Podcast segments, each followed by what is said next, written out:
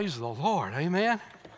What a great, great place to be on Sunday morning. Amen. I want to say thank you to our young people. If you went on the mission trip this week, and uh, adults and youth, would you just stand where I know some of them are in children's church, but just stand. If these guys gave up time this week to go help, and uh, I appreciate them. Got a phone call about them being a great group. I said, Are you sure we're talking about the right church? They said, Yes. we're in uh, John chapter 18 this morning. We've been preaching and, and going to look at some characters as we lead up to Easter. And I really thought we'd probably look at Judas this morning. I started studying last Sunday night. By Tuesday, I took a Xanax to try to get over it. Uh, I'm going to have to come up with a better sermon on Judas than what I've got so far. So we're going to switch gears and hit another character of Easter, and that's Malchus. Uh, and uh, we'll go in that direction this morning in John chapter 18 and then Matthew chapter 5 is where we'll mostly be. And I'll not read it because it's a long text. You just kind of follow along with me. But uh, literally, the, the, the job of Malchus, he was a probably a Roman soldier. We don't know that. He was of the chief high priest. He was a slave. We know that. There were probably some 60 million slaves in the Roman Empire during this time. And uh, probably the uh, Caiaphas had, had said, Look, you go and make sure that we get this man Jesus. The Bible says in verse 2 Judas also, which betrayed him, knew the place, for Jesus oftentimes resorted there with his disciples. And Judas, then, having received a band of men and officers from the chief priests and Pharisees, come there with lanterns and torches and weapons. The uh, multitude, there were other people there in the garden. Uh, Mark talks about a man that was there following the, the idea and uh, of what was going on, and he ended up stripping naked and running off and trying to get away from him, but they caught him there. Uh, so the high priest, some of his own servants, Malchus being one of them there, and verse 26 of John 18 said, One of the servants of the high priest, being his kinsman, whose ear Peter cut off, saith, Did not I see thee in the garden with him? Now he is, he's there. Uh, you remember the story? They're in the upper room. Jesus is telling them what's going to happen. He takes his disciples, they walk over to the Garden of Gethsemane, and uh, he says to the disciples, You stay here and pray. Peter, James, and John, you come go with me. We're going to go a little further. And he said, Guys, y'all pray. And then he left them in one spot went on a little further. He came back one time, they were asleep. He came back second time, they were asleep. He came back the third time, and he just literally said, Y'all just sleep on. And I think probably somewhere in that mix, is where Malchus and all of these guys come and they say, uh, Jesus asked them, Who y'all looking for? And he said, We're looking for Jesus. He said, I'm he. Bible says they backed up. I mean, it literally just the fact uh, that, that Jesus said, I'm, I'm he. Uh, literally just caused them to back up. Understand this what happened in the Garden of Gethsemane was not a weakness on the part of Jesus. At any given time, he could have called any angels. At any given time, he could have walked out of that garden any way he'd have wanted to walk out of that garden. So Malchus is here, and uh, I think what's happening now, now I can't prove this, it's, we don't know this, but I'm just kind of using a little sanctified imagination that probably Peter's still about half asleep. You know how you are when you're half asleep? And here's a band here to get Jesus, and Peter just jumps up and in the middle of it draws his sword. And, and I'm not talking about a long sword. He probably had a fisherman's sword. We praise God he was a better fisherman than he was a swordsman. Uh, because I think he was aiming for his throat and instead got his ear. And then you know the rest of the story. Jesus reached down, he rebuked Peter and reached down, picked up the ear, put it on, on the guy. And I can't help but think if I'd have been Malchus and I would have come saying, We're going to get Jesus, I mean, he, Jesus was on the hit list. Everybody knew that. Could I tell you this morning, if you'll stand up for Jesus, you'll get on a hit list. The reason more of us are not on a hit list is we've tried to conform to this world. he said, Be ye transformed, not conformed, but be ye transformed. So uh, Malchus here is, is there, and they, they, they, they say, Here we are, we're going to take him back and they take uh, Jesus out. Uh, we have no real insight on a whole lot of this stuff other than, than the Word of God just gives us an idea of what happens here. And uh, the moment that Judas kissed the Lord, that's immediately when Malchus went for him to probably try to get him, and that's when Peter cut his, his uh, ear off, and then Jesus put it back on. Now, here's what I found in studying characters that no matter who you study, the main character is always Jesus. I mean, I, I, have tried to come up with a sermon on Malchus and emphasize him, and that's, that's about the size of it. Uh, it always comes back to Jesus. And so I, I want to just, we know what's happened here. The skirmish has taken over. And, and I would have to say that if I would have been there Malchus, and I would have said, I'm coming and uh, you're on my hit list, and I'm going to I'm to take you back and we're going to crucify you. I'm sold out for what I believe. And somebody cut my ear off. Now, listen, when somebody cuts your ear off, Malchus is not standing there saying, Well, my goodness, my ear is bleeding. I, I think there's a whoop. I mean, I think somebody's doing a little hollering, they're doing a little shouting, there's a lot of things going on, a lot of confusion going on. I would have to say, probably, if I went there to crucify Jesus, I'd have to have a little change of mind, probably. I'd have thought, you know what? Maybe we're going for the wrong person because Jesus just picked my ear up and healed me instantly. Whoa, maybe we really ought to, ought to readjust this.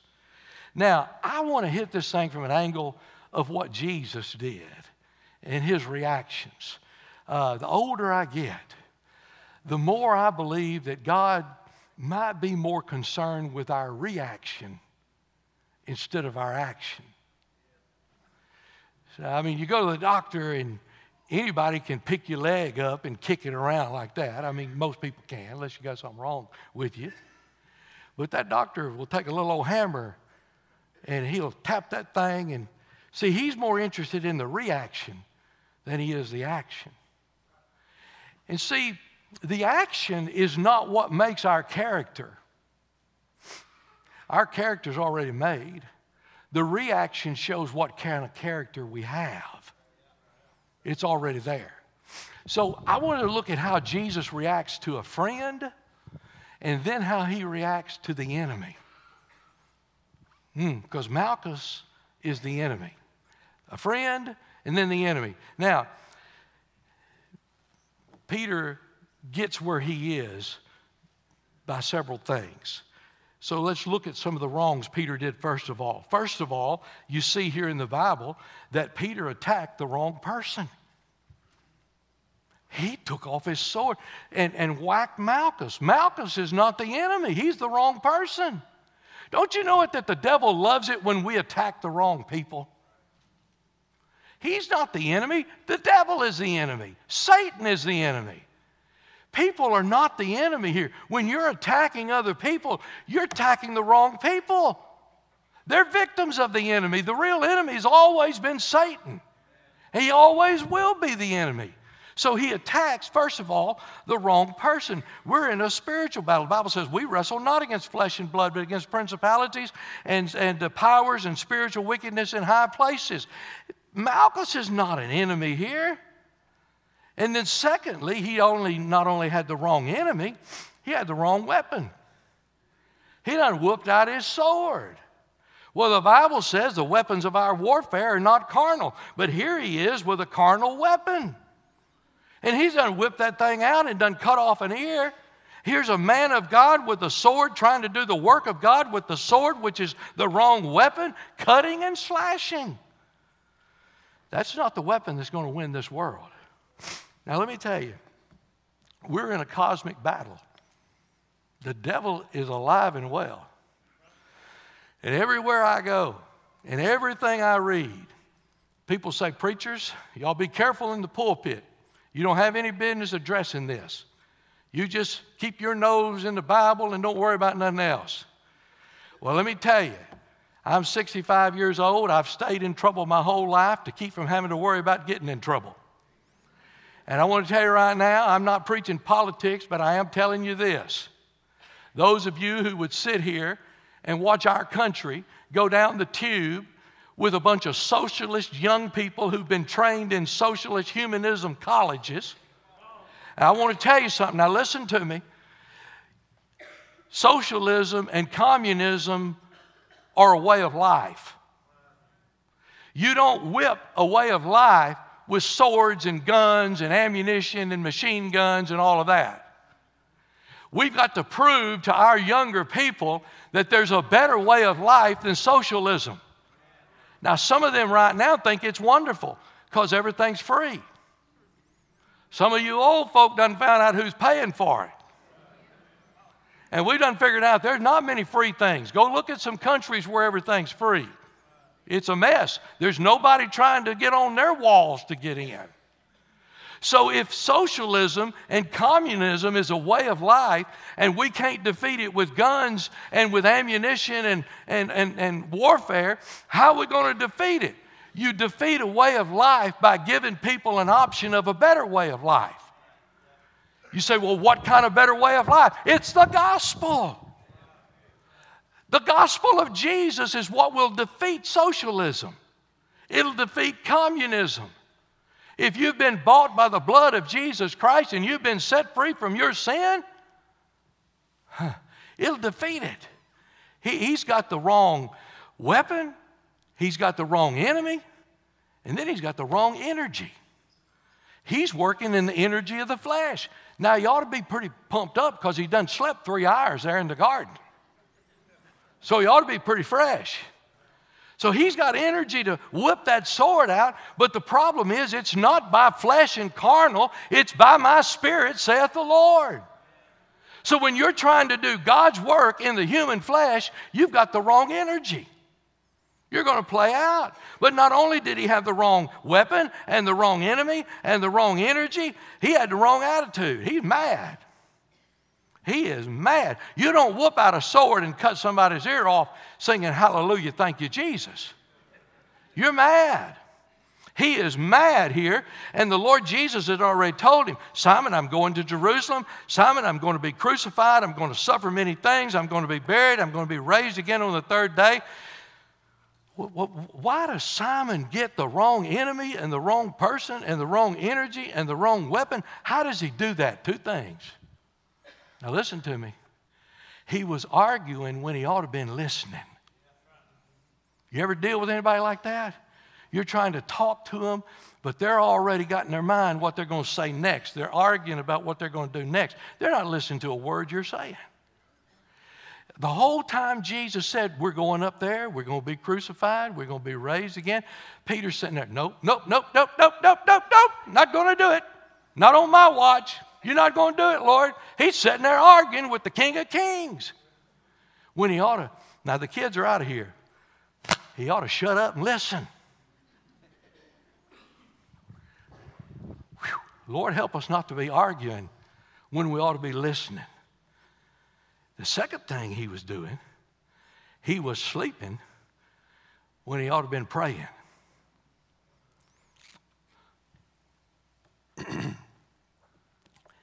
How many of y'all have done one plus one plus one this week? Don't raise your hands. Don't raise your hands. One minute, one lost person, one time a day. Folks, we've got to start praying. He was sleeping. You'd expect him to get into trouble. Because the two things he needed most for the fight, the Word of God and the power of God, he didn't have either one of them because he was arguing instead of listening and he was sleeping instead of praying. Sometimes people who don't receive the Word and don't spend time in prayer, they just wake up and join in the battle. And I, I want to just be sh- shooting straight with you this morning. The thing that's hurting Christianity more than anything else is fanatics, nuts in the religious field. I, I didn't write this down, but I, I don't know who did it, but I like it. A fanatic is somebody who, having lost sight of his goal, doubles his speed. I mean, when you lose sight of what your goal really is, and then you double your speed, you just get nuts. And I'm telling you, we've got to We've got a, a, world full of people, even on talk radio, on Christian radio, people are running each other down and, and judgmental and bad attitudes, and they want to just argue. And I want to tell you something, folks your tongue can be a verbal sword. You can kill folks with what you're saying. Well, what was Jesus' reaction to all of this? I love this. We're going to have to get Pentecost before this thing's over with here. I just tell you. you know what his first reaction was? He covered his sin. Man, he done whacked off a guy's ear. Let me, let me just tell you this. If Jesus had not covered the sin of Peter, there would have been four crosses on that day and not three. They'd have drug him out of there. But Jesus covered his sin. He reached down and picked up his ear and put it back on. Whew. Aren't you glad Jesus still covers sin today? He covered his sin. I don't think you understand that. I'm telling you, Peter understood it later on in 1 Peter 4 8. He said, Love covered the multitude of sin. I think he's talking about this right. I don't think Peter ever forgot this. Lord, they're about to kill me that day, and you covered my sin.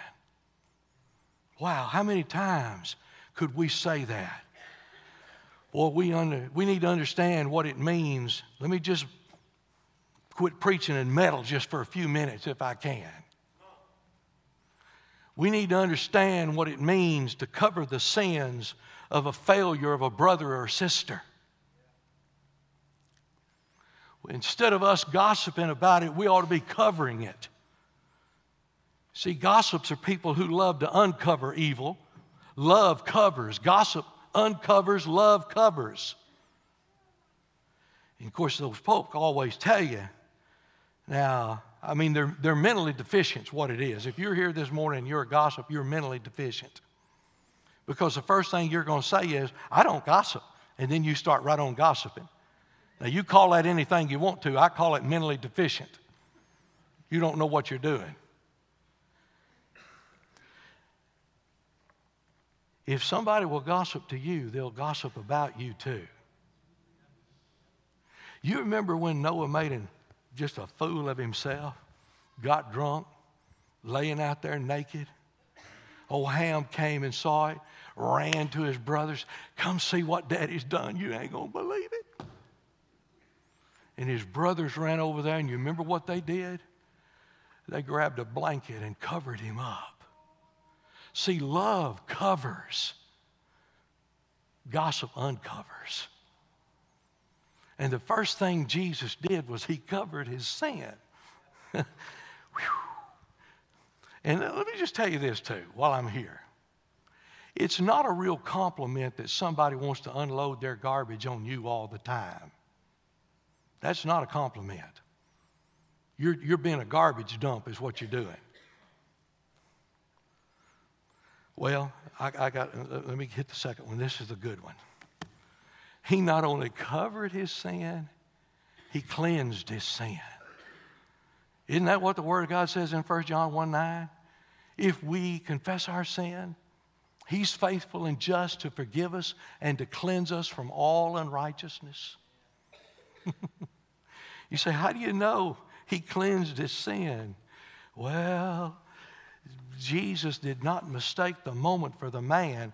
You see, he, he covered his sin and he cleansed his sin. And then there's another day coming where Peter gets to slay 3,000 with a sword. But it's not a carnal sword, it's the sword of the Word of God on the day of Pentecost. And 3,000 souls are saved that day. You, you may be here this morning thinking, I can't.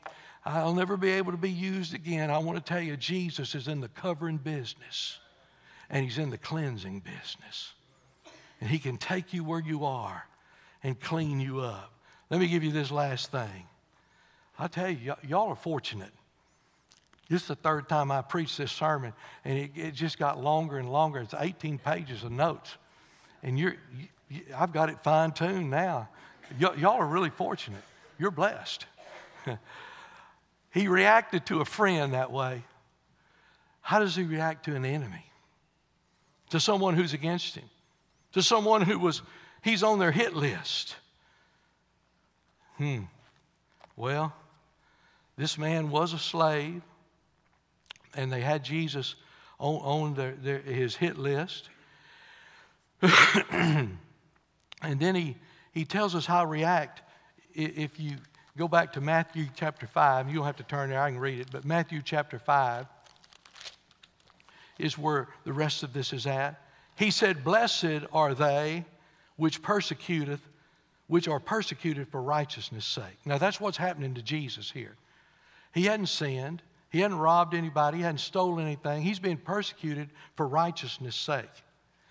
For theirs is the kingdom of heaven.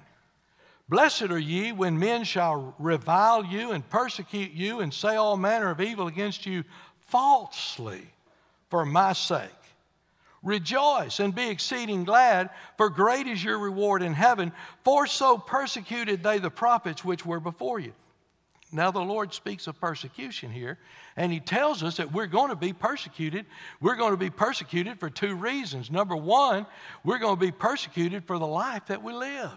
That's what the scripture says. For his right, you see it right there in verse 10. Blessed are they who are persecuted for righteousness' sake.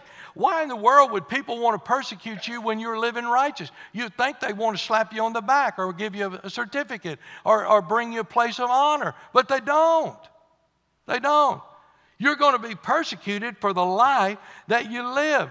And I want to tell you something, folks. If you live like the world and talk like the world and walk like the world, laugh like the world, and be like the world, you'll get along real fine with the world. You'll get along with them. But if you're going to live according to the righteousness of Jesus Christ, it's not if you're persecuted, it's going to be when you're persecuted. it's going to happen. It's going to happen. Jesus said this in John 15, 19. Jesus said, If you were of the world, the world would love his own, but I've chosen you out of the world. Are you listening? He's chosen us out of the world. Therefore, the world hateth you. The world despises those who have come out and those who are not like it. You see, this morning, we're different from those who are not in the Lord. We, we walk in, in light, they walk in darkness. We're alive in the Spirit. They're dead in sins. We live by faith, they live by sight. We understand them. Hey, they don't understand us. We understand them because we used to be like them. And then Jesus saved us. And so now we're living in the light. And I want to tell you something, friend, we're going to be rubbing them the wrong way. You remember Jesus said, uh, Look at the two gates. There's a broad gate that leadeth to destruction. Many there be that take that. And then there's a narrow gate. And in almost every sermon I've ever preached or ever heard, here was a broad, you had a gate, you could get in this broad way, and boom, everybody's headed that way. And then you had a little narrow gate over here that you could get into this narrow gate, and then boom, everybody's headed that way. I don't believe that's the way it is. I think there's a broad gate, gate. And I think right in the middle of that broad gate is a little old narrow gate. And if you enter in this narrow gate, you're going to be facing the world the whole time coming at you. It's not just a narrow path that you go. We're going to fight the world the entire time we're in that narrow path. That, that's what the Word of God says. well, the second reason, not only the life we live, but it's the Lord that we love. Now, he, said in verse 11 of Matthew 5 Blessed are ye when men shall revile you and persecute you, say all manner of evil against you falsely for my sake, for the sake of Jesus. You put those things together, the life we live and the Lord we love, and you're going to get in trouble. You're going to get in trouble. Now, you can talk about God all day. Everybody loves God. Hallelujah. Those of us who love Jehovah, we love Jehovah God. Those who love Allah love Allah God. Those who love Muhammad love Muhammad God. I mean, we just love God. Hallelujah. Everybody love God. We're going to have a picnic. Everybody's going to join hands. We love God. But you start talking about Jesus being the way, the truth, and the life. and no man comes to the Father but by him, you're going to get in trouble. You, you, you, you're headed for a bruising. You're going to get in trouble for my sake, Jesus says. Now, listen to what John chapter 15 again says in verse 20. Remember the word I said unto you the servant is not greater than his Lord. The, the servant, that's me. The Lord, that's Jesus. If they have persecuted me, he said, they'll persecute you. He didn't say they might persecute you. He said, if they persecuted me, they'll persecute you. So if you're a child of God, let me tell you, it's not if you're going to be persecuted, it's going to be when you're going to be persecuted. Let, just be honest. It hadn't cost us anything to serve Christ here in America. Some of y'all whining about how, oh, so there's so much. Oh, we just got to. It, it hadn't cost you anything. Nobody's whipped the daylights out of you because you love Jesus. Not yet. He said, If they have kept my saying, they'll keep yours also. But all these things they'll do unto you for my name's sake because they know you. For the Spirit of glory and of God resteth upon you. On their part, He's evil spoken of, but on your part, He's glorified. Nothing glorifies the Lord more than His servant suffering for Jesus. Now, He said, Now listen, let none of you suffer as a murderer or as a thief or as an evildoer or a busybody Got any busybodies here? I'm suffering for Jesus. No, you got in somebody's business and they put a fist at the end of your suffering. That's what happened to you. That's all, that's, that's what he's talking about here. You stick your nose there and somebody's going to end up with a fist on the end of it. He said, If any man suffer as a Christian, let him not be ashamed, but let him glorify God on his behalf. Now, what do we do? What did Jesus do? Here, here, here comes this band of people, and they're here to take him out, and he knows he's on the hit list. How did he react? well, number one, he began to act like he reigned in life. That's what the scripture says. Matthew 5:10, blessed are they which persecute for righteousness' sake. Now look at it. For theirs is the kingdom of heaven. Wow. I live in a kingdom.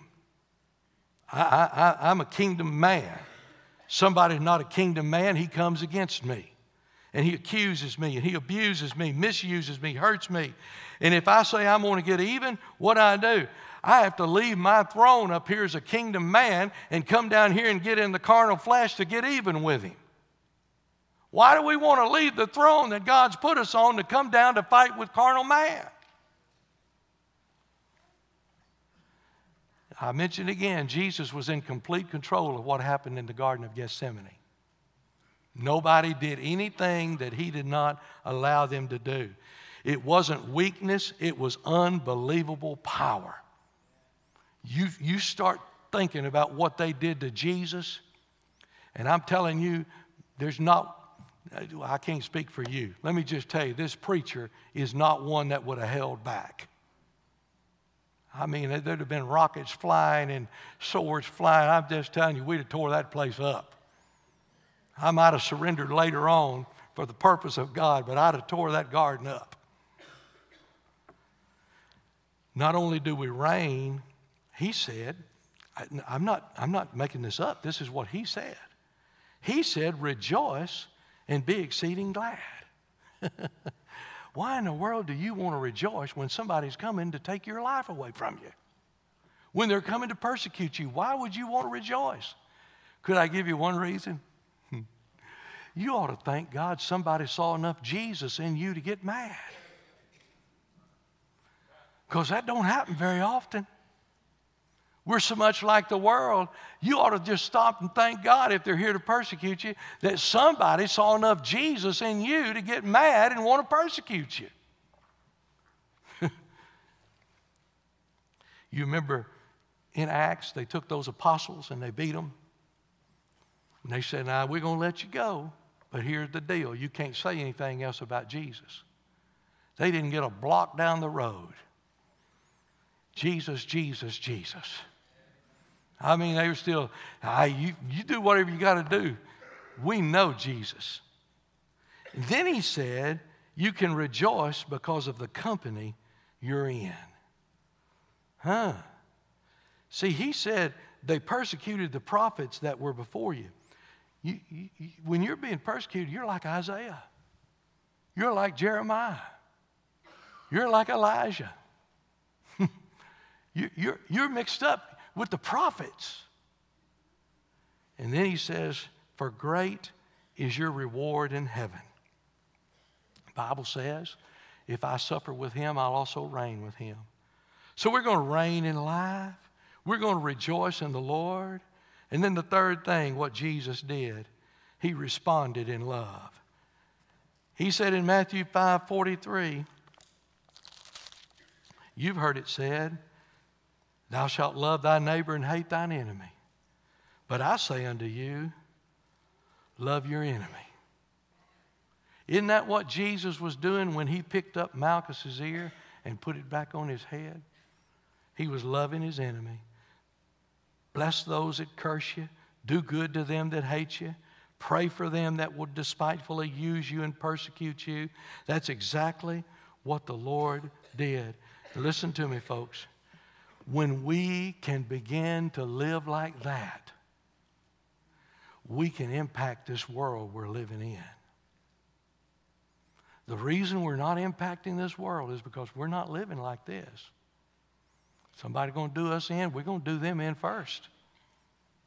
You may get one hit, but I guarantee you, I'm going to swing back. And that's exactly what the devil wants us to do. Mm, Adoniram Johnson, uh, Judson, I think the first American missionary, really a hero in my book.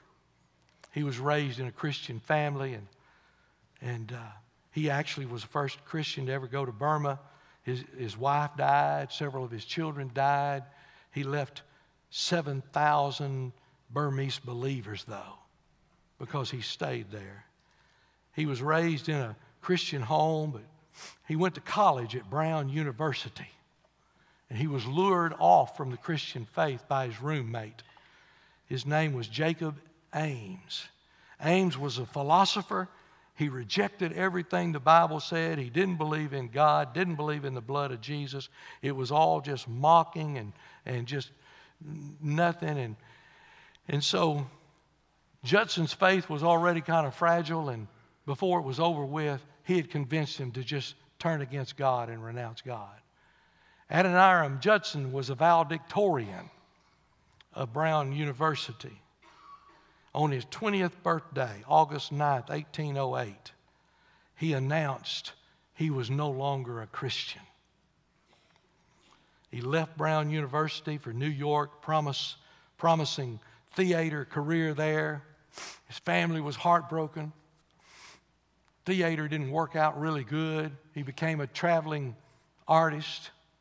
He was in a town in New England, went to a little inn to rent a room, only one left in town. And the guy said, I've only got one room left. We've, we've not rented it. There's a man dying next door to the room. And he's moaning and he's groaning and he's calling out. And that's the only room we got left. So Adoniram Judson rented that room. He stayed there all night listening to that man cry out, If there is a God, there's got to be a God. Seeing the flames of hell. All of this all night long. Adoniram really kind of thought in the middle of the night, you know, maybe there is something to this God stuff.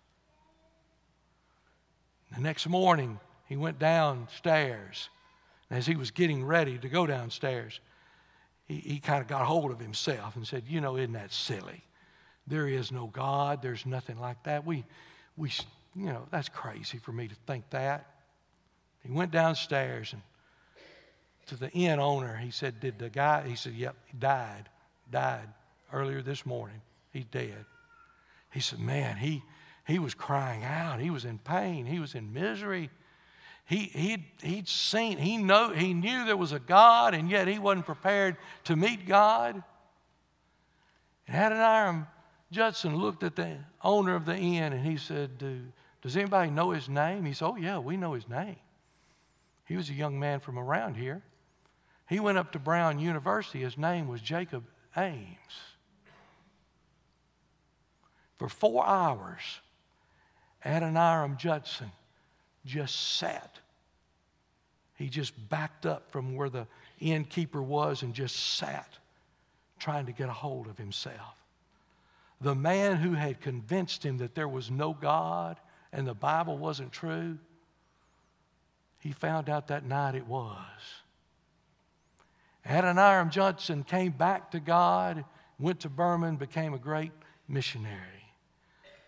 All of the groans. I, I, the question I want to ask you today has the gravity of Jesus sunk in your heart? Has, has what Jesus done for you, come on, man, get a grip. Has that, is that in your mind? Is that in your heart what Christ has already done? If it is, you, you need to do something about it. I preached Wednesday night, but a couple of y'all wasn't here, so let me just repeat this story. there was an old boy named George worked in a machine shop. Just a simple-minded guy, but he loved God. He knew the Lord, and he'd sing those old songs when the roll is called up yonder, and there's a land that's fairer than day. He would sweep. All he did was sweep all day long up the shavings of that machine shop. And one Friday afternoon, about 10 minutes to 5, the guy said, George, you need to get ready. George said, I'm ready. He said, No, George, we're all cleaned up. We're ready when the clock strikes 5. I mean, you think people are dead, you let that clock strike 5. They're going to rise from the dead.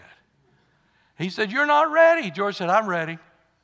No, go ahead and clean up, quit working, quit. He just kept on sweeping. They kept saying, George, you need to get ready. George said, I'm ready.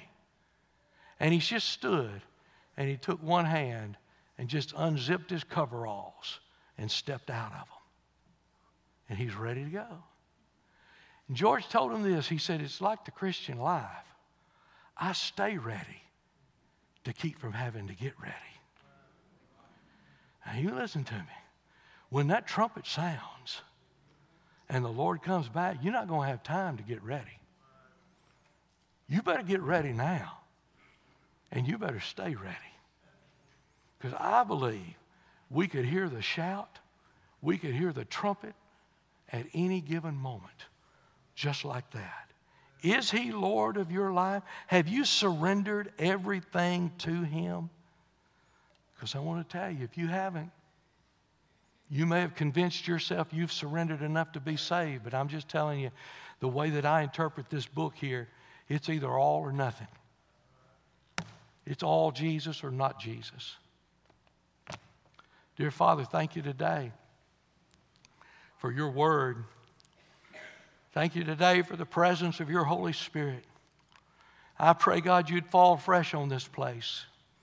I pray for us as grandparents and mamas and daddies, older brothers and older sisters, that God, you'd anoint us to teach our younger children the way of God and the way of the Word that we would surrender all.